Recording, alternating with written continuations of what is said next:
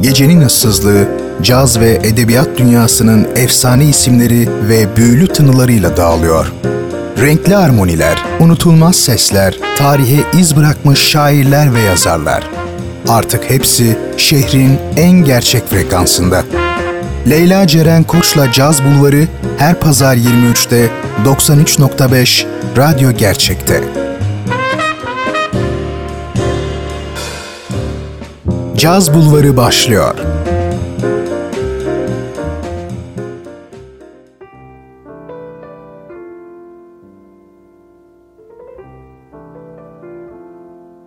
Şehri cazla buluşturan radyo, şehrin tek caz sever adresi 93.5 Radyo Gerçek'ten Caz Bulvarı'ndan herkese iyi geceler sevgili dinleyenler. Ben Leyla Ceren Koç'la birliktesiniz. Pazar gecelerini cazla buluşturmaya ve cazın kardeş türleriyle sizleri buluşturmaya devam edeceğim bu haftada.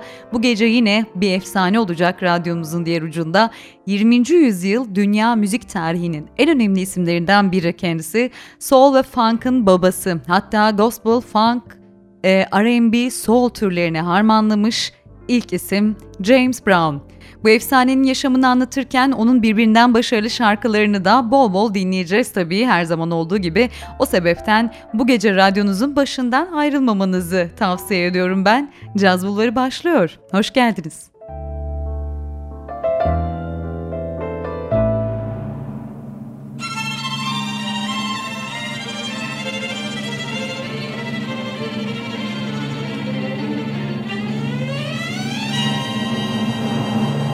to a man.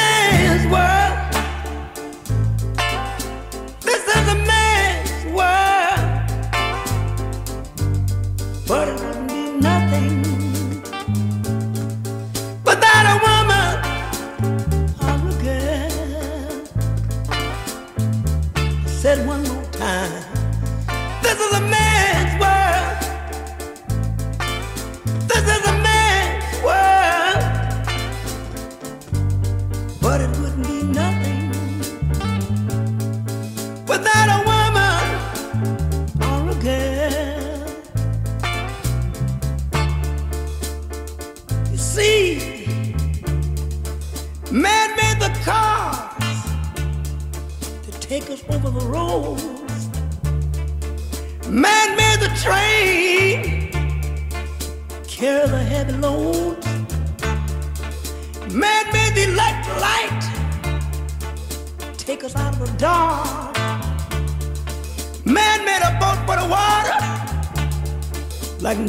dog.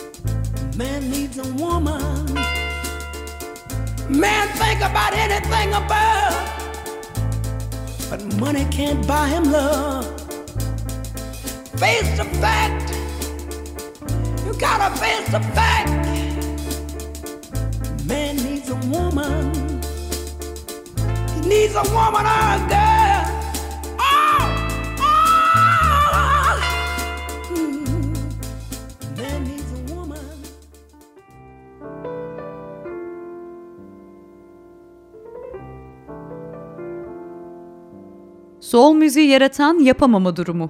Yapamama. Soul müziğinin Amerika'daki siyahlar için sahip olduğu ağırlık bu insanların çok daha zor şartlarda yaşamış, hayatlarının neredeyse tamamını yapamayarak geçirmiş olmasından geliyor. Bu yüzden de her şarkı söyleyişinde sesi biraz daha güçlü çıkıyor, diyor efsane James Brown, soul müziğini işte böyle tanımlıyor. Bu efsanenin doğuşuyla ilgili de bir bilinmeyen var. Öyle söylene geliyor ki James Brown aslında ölü doğuyor ve halasının ona nefes vermesiyle yaşam buluyor. Çocukluğu ciddi yoksullukla geçen sanatçının hayalinde de tabii ünlü bir sanatçı olmak yokmuş hiçbir zaman. Babası ciddi anlamda yoksulluk çekmiş, ikinci sınıfa kadar okuyabilmiş ve eğitimsiz kalmış, çam ağaçlarından terebentin yapımında kullanılan yalamuk çıkaran bir işçi. Annesi ise Brown henüz 4 yaşındayken onu terk ediyor.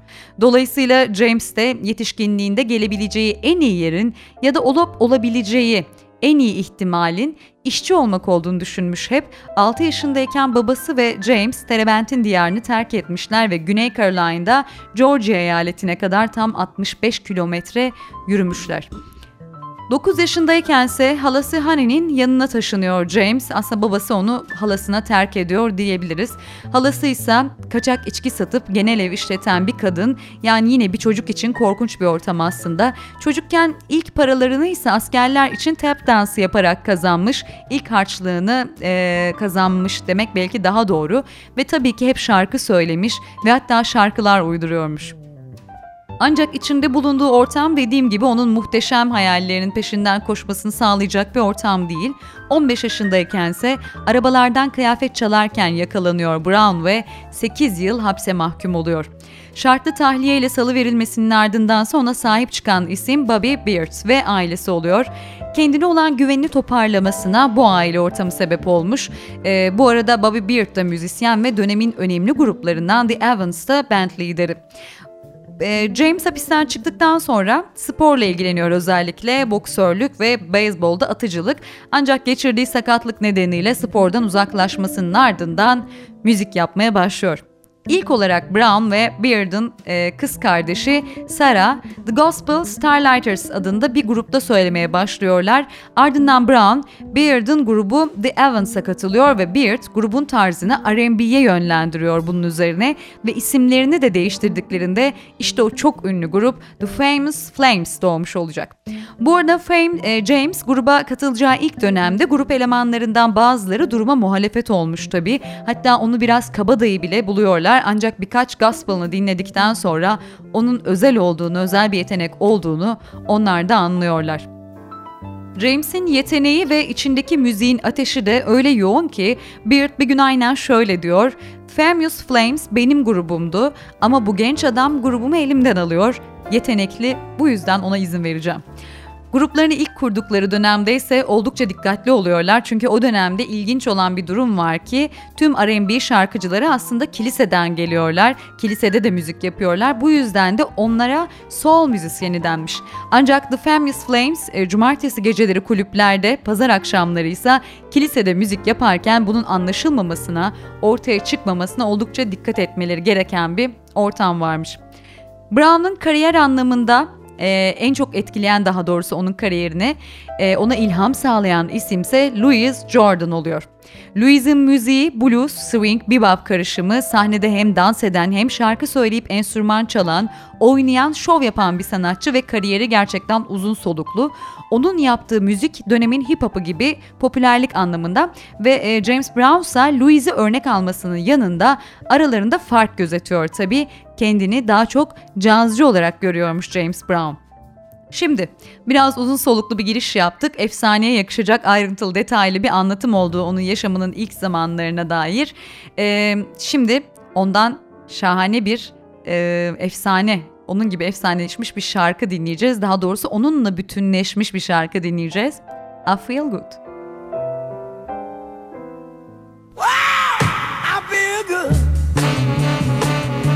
I knew that I wouldn't. I feel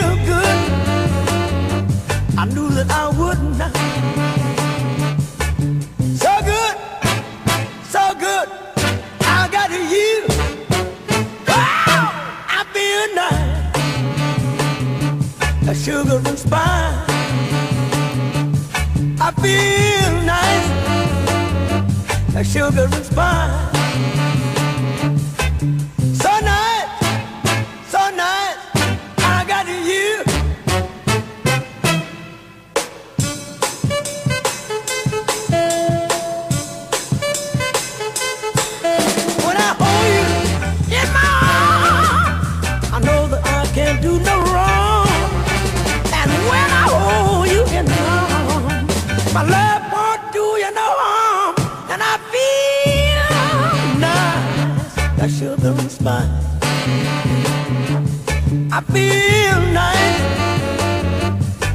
and spine.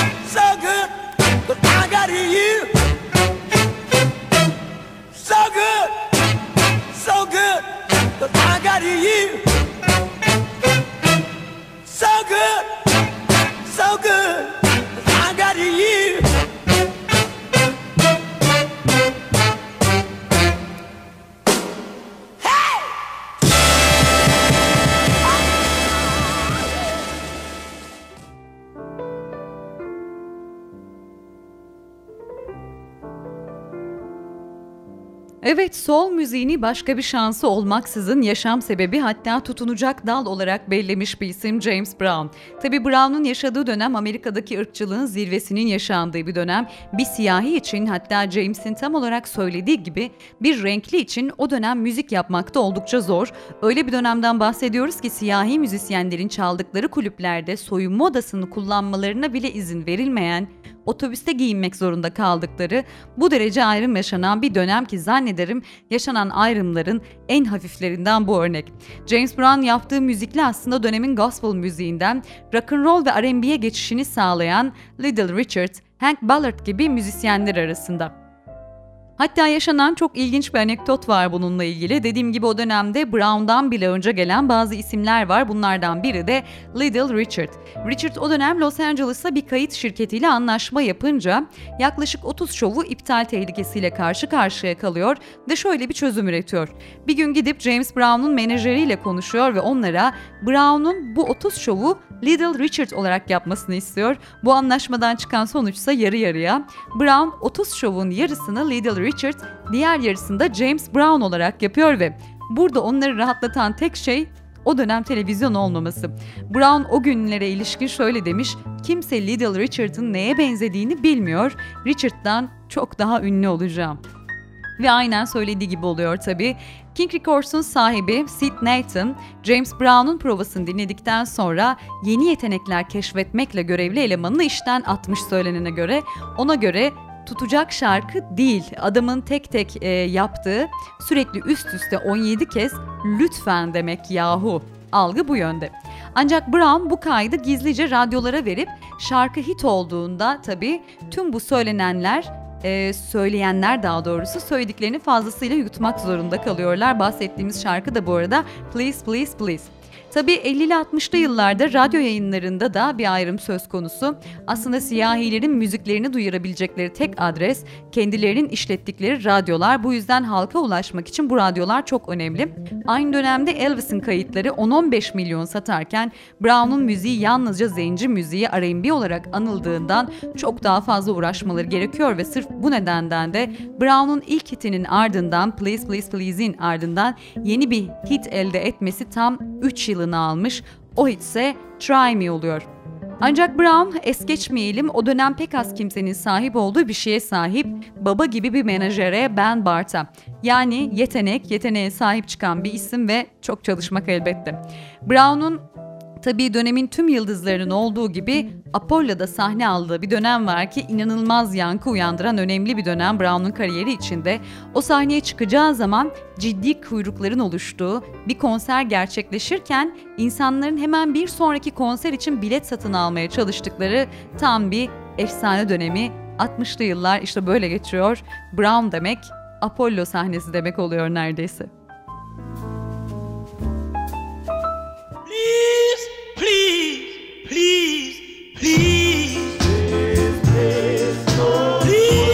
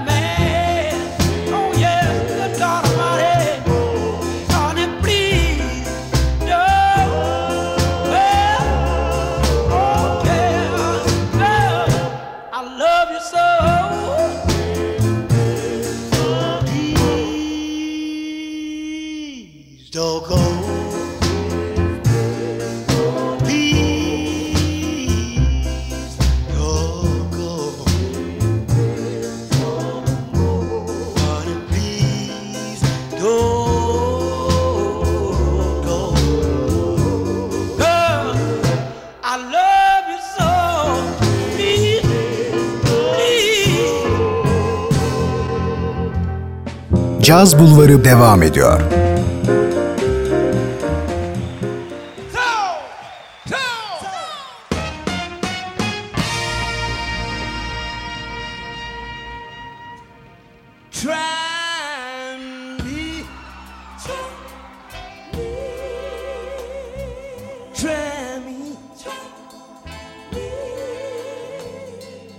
Try tell me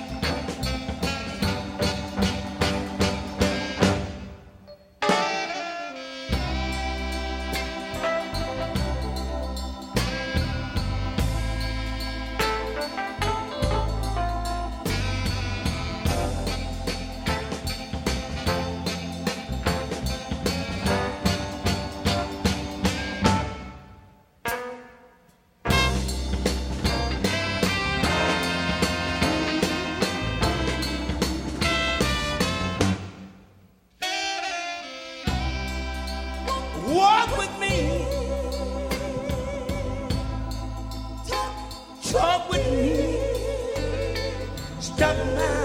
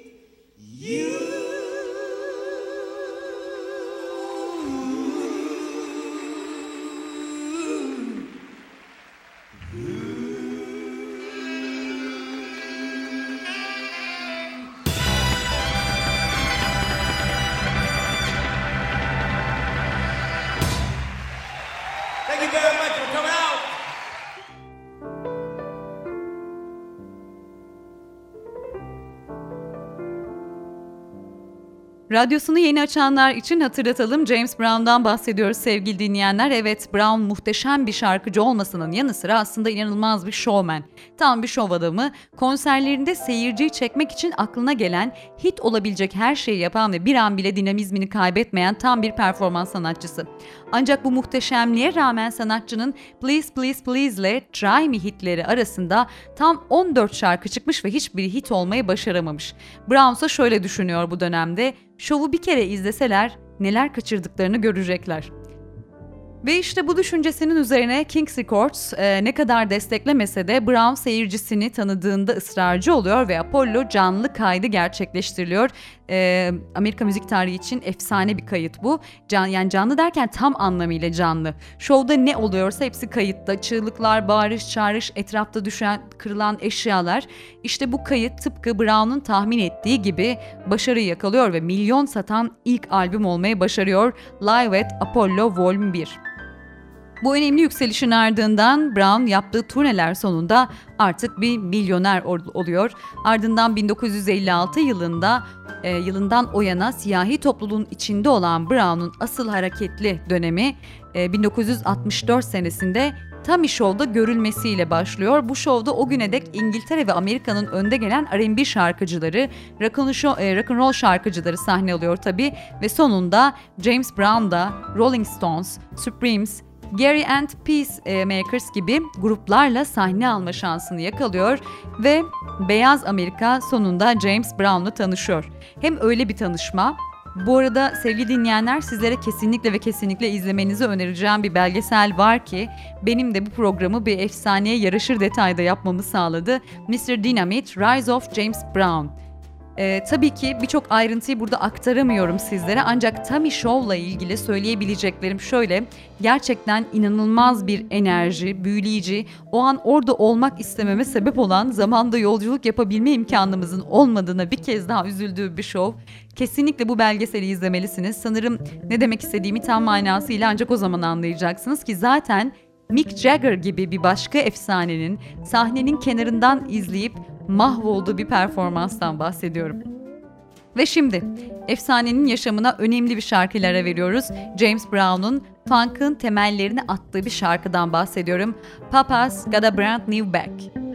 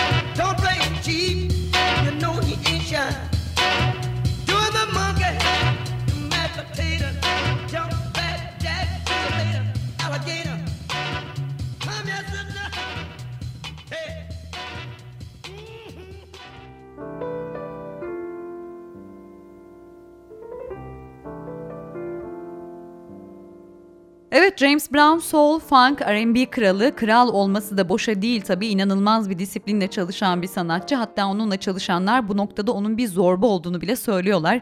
Öyle ki e, o sahnedeyse Tüm orkestranın dikkati James'in üzerinde olmak zorunda. Ritmi tutarlarken bir yandan da onun tüm efektif hareketlerine keskin noktalar koymak, onun o anını yakalamak zorundalar.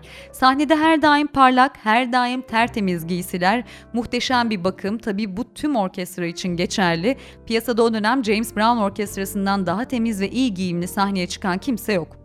Her gün şov var ve bazen günde iki şov ve her şov için farklı kıyafetler, takımlar. Sahnede görgü kuralları onun için çok önemli. Herkese bey ve hanım olarak seslenen tam bir beyefendi ve seyirci ne istiyorsa asla aşağısı değil hatta kimi zaman fazlasını veren bir sanatçı. Bu öyle bir noktada ki örneğin şovun ortalarında bir yerde seyirci arasında izlemeyen veya ilgisini kaybeden bir kişi bile görse sırf onun için şarkıyı bir anda değiştirip enerjinin akışını sağlamaya, kesintisizliğine yönelmeye çalışan muhteşem bir şovmen. Ha bu arada orkestra üyeleriyle kendi arasında da bir dil mevcut. Diyelim ki onun enerjisini yakalayamadılar veya veya hata yapan oldu. Hata yapanın tarafına doğru veya kişiye direkt olarak dansı içinde bir hareket yapıyor ve işte o hareket bir sembol. Orkestra üyesinin o orkestra üyesinin e, hatayı yapan orkestra üyesinin maaşından 20-30 dolar veya 10 dolar eksildiğine dair yani resmen sahnede ceza kestiği bir hareket. Ancak işte onun bu zorba olarak adlandırılan yöntemi ve işin ucunu sıkı tutuşu, o bitmek bilmeyen enerjisi sayesinde bir efsane olduğu da reddedilemez bir gerçek zannediyorum. Ve James Brown'un kariyeri için en önemli aşamalardan birinden daha bahsedelim. O da 1 Mayıs 1966'da çıktığı Ed Sullivan Show. Dönem için belirtelim oldukça önemli bir beyaz şovu, Amerikan müzik sektörünün zirvesi. Bu yüzden Brown'un o programa katılacağı kesinleştiğinde bu önemli bir olay oluyor ve siyahi radyolarında muazzam bir olay olarak aktarılıyor. Bu arada normalde Sullivan'ın şovuna çıkan siyahi sanatçılar onun orkestrasıyla performanslarını sergiliyorlar. Ancak bu tabii Brown için geçerli olmuyor. Brown şova katılmak için tek bir şart koşuyor. O da kendi orkestrasıyla sahne alması gerekliliği ki zaten Sullivan'ın orkestrası da kaliteli ancak pek tabii soul için uygun değil ve James Brown da tüm orkestrasıyla sistemli bir şovla var olmuş bir sanatçı. Yani James ve orkestrası bölünmez bir bütün. Şimdi işte o bölünmez bütün orkestranın harika performanslarından birini dinleyeceğiz. Make It Funky gelecek. What you gonna play now? Bobby, I don't know. But whatsoever I play, it's got to be funky. Yeah. One, two, three, make it funky. Make it funky. Ha! Make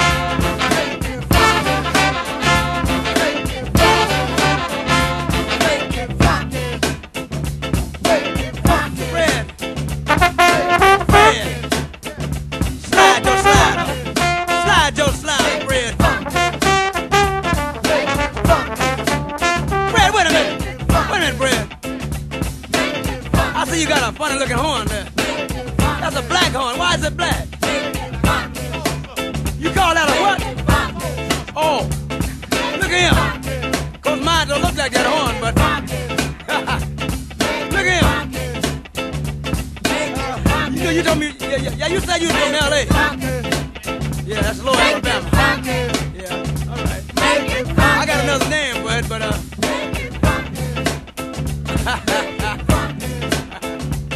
I ain't gonna do that. I ain't gonna get too deep in on it. No, that's a, that's a hip thing though. So I'm glad I can slide and get that groove, you know? Slide it, you hip to that slide. I know you was slick. You had to be slick when he was on the corner. Sure got a lot of slide. Yeah, I guess that's he coming out on us, cause the man will get to him now. So brother, can you slide us on into groove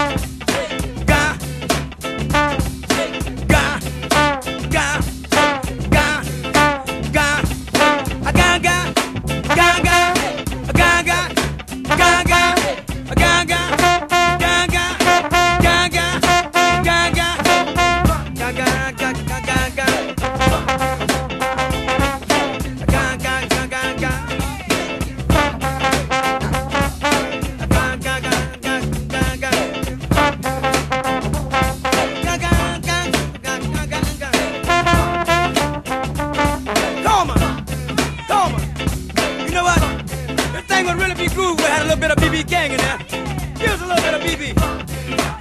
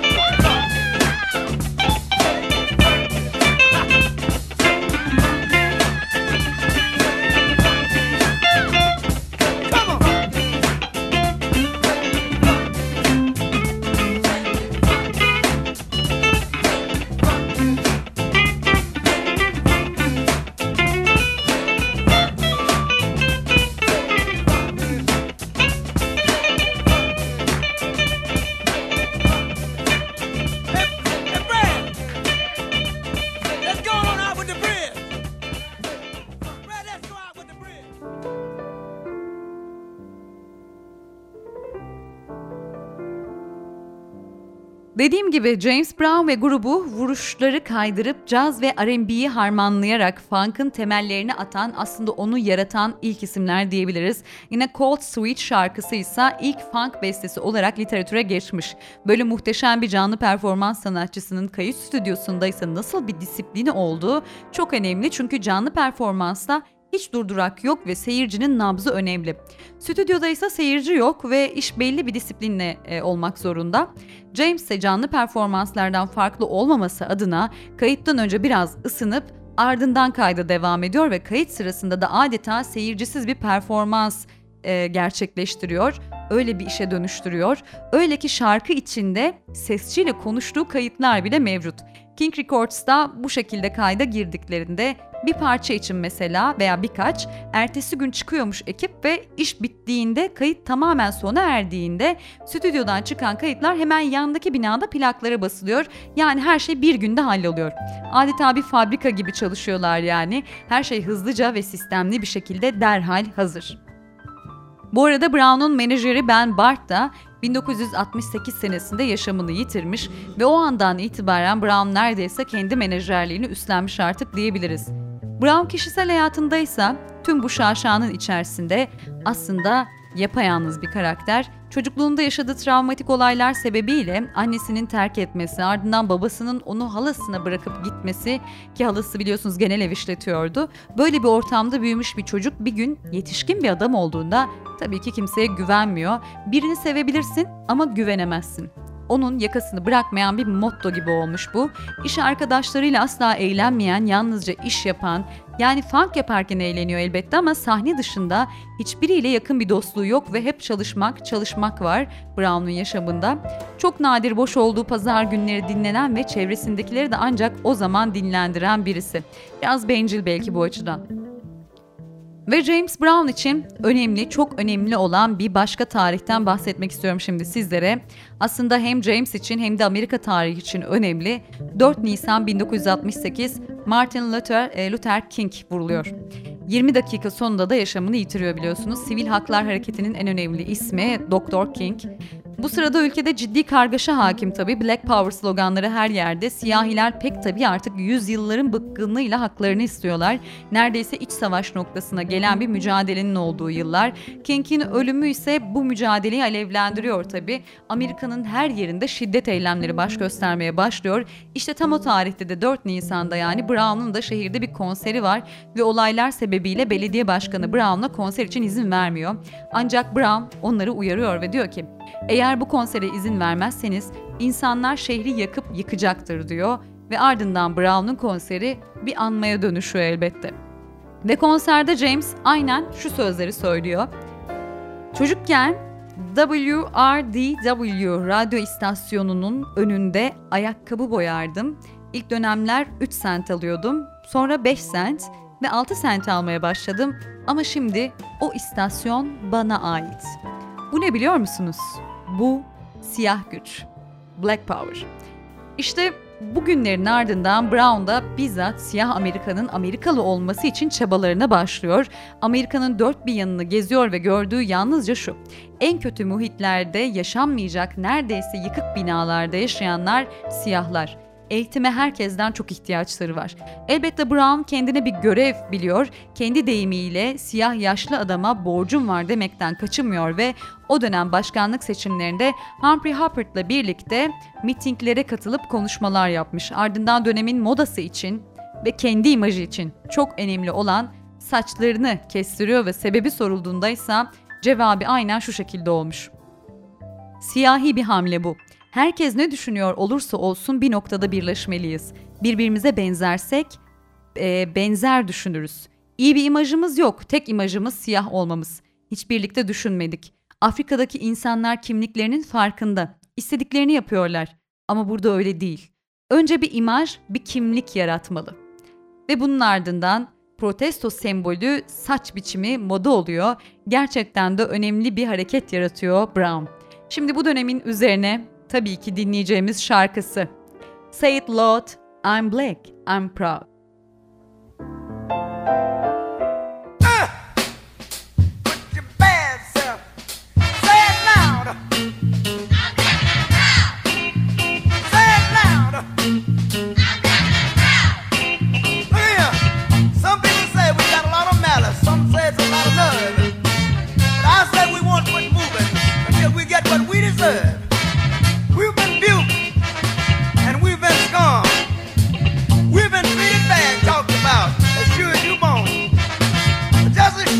take two eyes to make a pair. Brother, we can't quit until we get our share.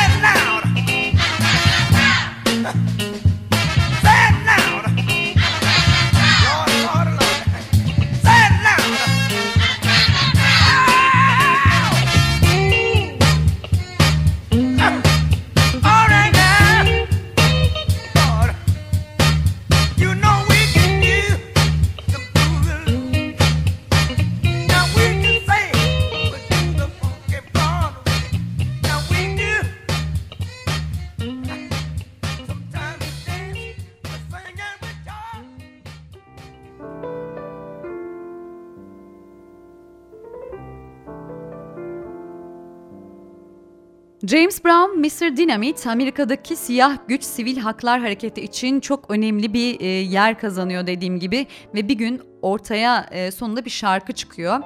E, kendi kendine gururumuzu yitirmişiz diye düşünürken Amerika Birleşik Devletleri'nin sosyal dinamiklerini değiştiren bir şarkı. Az önce dinlediğiniz şarkı e, I'm Black, I'm Proud.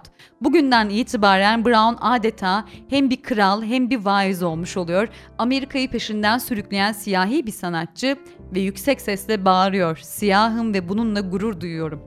Bu tüm Amerikalı Afrikalılar için, tüm siyahlar için muazzam bir güç oluşturmuş tabii. Dönemin başkanlık seçimlerinde ise bildiğiniz gibi Humphrey değil Nixon seçiliyor ancak Nixon da siyahi vatandaşlardan desteğini esirgemeyeceğini söylüyor hep. James Brown e, Brown'un da sivil desteğiyle siyahi kapitalizm kavramı oluşuyor günden itibaren Amerika'da. Kendi restoranlarını açıp kendi işletmelerini işletmeye başlıyorlar ve James Brown'un da bu anlamda desteği tam oluyor ve siyahi ekonominin oluşmasını, ekonomik bağımsızlık kazanmalarını sağlıyor. Ama tabii işler hep böyle güzel gitmemiş. İlerleyen dakikalarda anlatacağım. James Brown'un tüm bu muhteşem özelliklerinin yanında aslında çok acımasız hatta gaddarlığa varacak derecede acımasız bir adam olduğunu da söyleyebiliriz. O konuda da bilgilendirelim. Tam bir efsane, siyahi gücün doğuşuna eşlik etmiş, tüm gücüyle desteklemiş, sosyal bir akım yaratmış, toplumun dinamikleri elinde olan bir star. Ancak iş hayatında bambaşka, biraz bencil hatta oldukça bencil James Brown sound'un oluşmasında onunla yıllarca çalışmış olan orkestra üyelerinin elbette katkısı yatsınamaz biliyorsunuz. Hatta sebebi denilebilir. Bunun için müzikal anlamda soul'dan funk kalıplarına geçişin emektarları ve yaratıcıları tüm bu orkestra üyeleri. Ancak James'in gözünde durum biraz farklı. Gerekli değeri pek gösterdiği söylenemez üyelere. Hem çok düşük ücretleri çalıştırıp hem de maaşları geç yatıran, kimi zaman yatırmayan bir patron düşünün. Onun sahnedeki enerjisi ne kadar orkestra üyelerine de tüm bu muhteşem etkinin tek sebebinin Brown olduğunu düşündürse de daha doğrusu onları e, bile bu konuda yanılgıya kaptırsa da sonunda bir gün isyan bayrağını çekiyor üyeler. Sonuçta hiç hoş olmuyor. Brown e, neredeyse aynı gün içinde yepyeni ve çok genç sanatçılardan oluşan bir orkestra kuruyor ve eski orkestra tek bir kişi hariç bu sound'un asıl kurucuları ayrılıyorlar. James'in yeni orkestrası ise tabii eskisinden farklı ve hatta çok daha e, başarısızlığa gidebilecek gibi duran bir e, orkestra oluyor. Kayıtlara baktığınızda zaten aradaki farkı net olarak görebiliyorsunuz. Ancak gidişat pek tabii böyle olmuyor. Şimdi güzel bir Brown şarkısıyla daha ara veriyoruz. Ardından devam edeceğiz. Hey!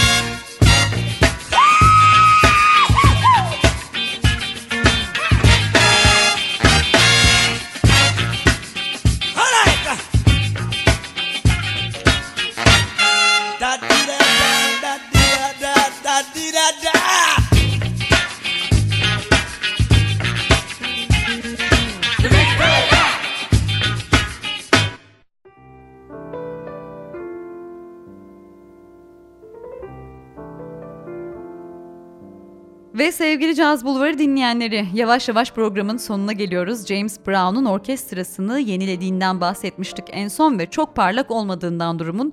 Ancak James Brown tabii bu durumu olduğu gibi kabullenmeyen tam bir işkolik. Yani orkestra elemanlarını da asla rahat bırakmıyor.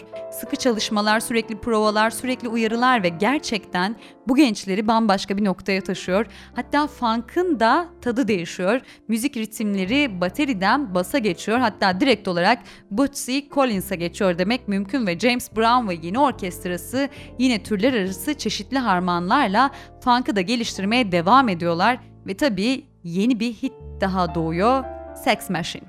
James yeni orkestrası ile çalıştıkça onun çerçeveleri de değişmeye başlıyor tabii. Kendi içinde evriliyor diyebiliriz. James e, Brown yine James Brown ancak müziğin akışı, performansın akışı başka bir şablonu dönüyor bu yepyeni gençlerin grubuyla orkestrasıyla. Bu arada siyahi tabloda da e, Nixon sonuna kadar Nixon'ı sonuna kadar destekleyen James aslen Nixon tarafından resmen kandırılmış. Seçim sonrası tüm vaatlerine inanması, e, seçim sonrasında daha doğrusu Nixon'ın gerçekleştireceği tüm vaatlerine inanması, açık bir şekilde Nixon desteklediğini söylemesi bu noktada siyahlar tarafından olumlu karşılanmıyor ve Brown'a adeta düşman ol- oluyor siyahlar. Satışlar düşüyor hatta albümlerini bile yakıyorlar. Ee, Brown'un kendi çıkarlarını koruduğunu bile düşünüyorlar. Siyahları bir kenara bırakıp sadece kendi çıkarlarını koruyor James Brown diyorlar.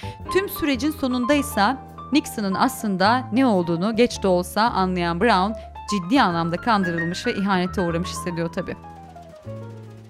Evet James Brown'un 90'lar ve sonrası müzikal kariyerine bakarsak da onun bıyıklı dönemi olarak adlandırılan bir dönem var.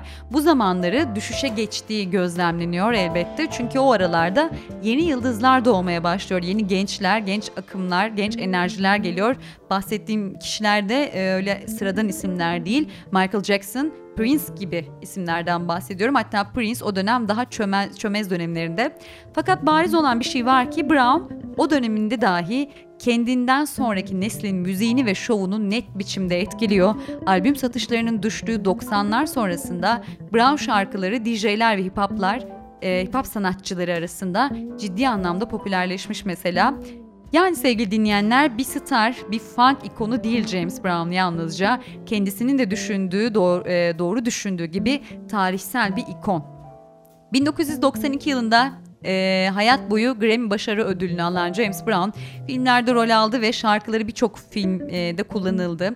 Soundtrack olarak kullanıldı. Sanatçı yaşamının son yılında ise 12 Temmuz 2006 tarihinde ise İstanbul e, Park Orman'da bir konser verdi ve 24 Aralık 2006 tarihinde ağır akciğer iltihabı ve zatüre sebebiyle Atlanta'daki Emory Crawford Long Hastanesi'ne kaldırılan James Brown 25 Aralık'ta hastanede hayatını kaybediyor. 25 Aralık'ta zatüre teşhisiyle e, dediğim gibi kaldırıldığı hastanede hayatını kaybeden soul, jazz, funk, R&B müziğin babası James Brown 21 Aralık, 31 Aralık günü Amerika Birleşik Devletleri'nin Georgia eyaletine bağlı Atlanta kentinde toprağa verilmiş. Kentinden sonra gelen nesli delicesine etkilemiş bir isim ki hala insan onun kayıtlarını, performanslarını izledikçe büyülenmemek mümkün değil. Çok etkileyici ve muhteşem bir uyum ve disiplin. James Brown'un yalnızlığı, yalnız büyüşü, e, bencilliği, hayata karşı takındığı tavrı çok ciddi etkilemiş tabii. Ama kim bilir onun işte tümüyle, bütünüyle olduğu kişi olmasını farklı olmasını sağlayan en önemli etken de buydu belki. Yaşadığı travmalar, yeteneği ve disiplini hepsinin karması bir dünya starını Mr. Dynamit'i yarattı, funk kralını yarattı. Evet sevgili Caz Bulvarı dinleyenleri, James Brown'dan bahsettim bu hafta sizlere. Gerçek bir efsane, hayran kaldığım bir isim. Hem kızdığım hem hayran olduğum tarafları olan bir efsane. Onu daha ayrıntılı, daha daha yakından tanımak isteyenler için çok çok çok şiddetle tavsiye edeceğim bir belgesel var. Çok başarılı bir belgesel. Programın içinde de e, söyledim, geçirdim adını. Mr. Dynamite, Rise of James Brown. Mutlaka izlemelisiniz. Brown severler ee, ve bugün tanıyıp arşivlerinde onu barındıracak olanlar Amerikan müzik tarihinin kilometre taşlarından biri olan bu adamı öğrenin dinleyin diyorum son olarak. Haftaya sevgili dinleyenler yepyeni bir isimle ben Leyla Ceren Koç radyonuzun diğer ucundaki ses olacağım o zamana kadar sadece bu haftalık cazla değil ilk defa bu hafta gönülden söylüyorum James Brown'la kalın son muhteşem bir kayıtla devam edeceğim. Benim de mesleğim gereği bayılarak yıllardır dinlediğim benim için özel olan bir düet, özel olan bir kayıt. Tabii ki James Brown ve Pavarotti'nin It's a Man's World e, performansı. Eşi benzeri olmayan iki efsanenin büyülü sesleriyle programı kapatıyorum ve hepinize güzel bir hafta ve mutlu geceler diliyorum. Görüşmek üzere, hoşçakalın.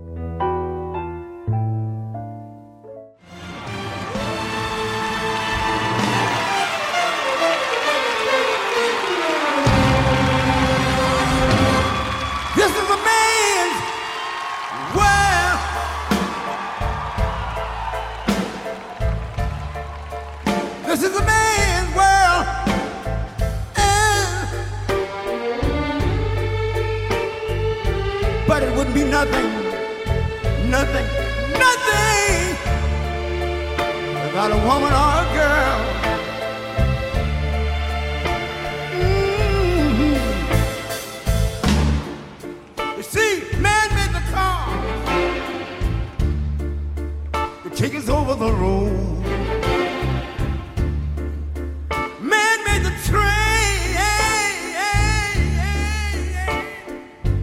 Carry the heavy load. Made the electric lights to take us out of the dark. And man made the boat of the water. Like my Bible said, Noah made the ark.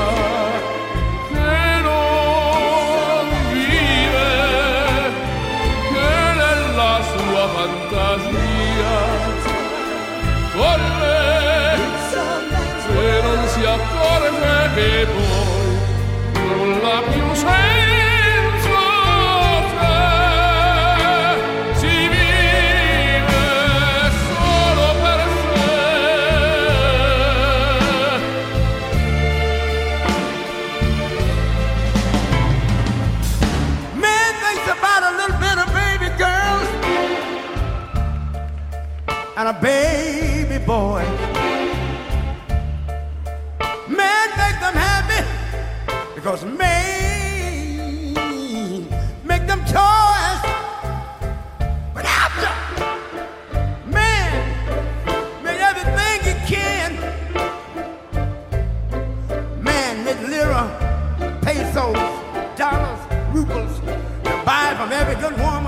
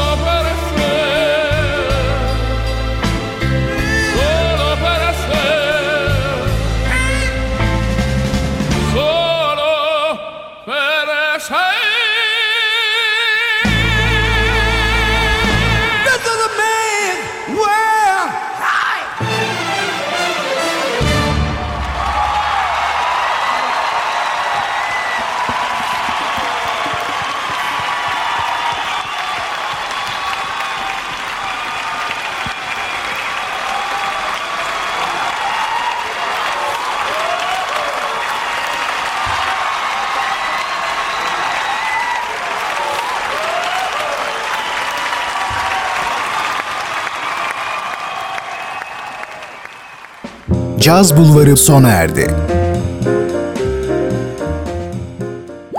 Bu program hakkındaki düşüncelerinizi dinleyen et radyogercek.com adresine mail atarak bize ulaştırabilirsiniz.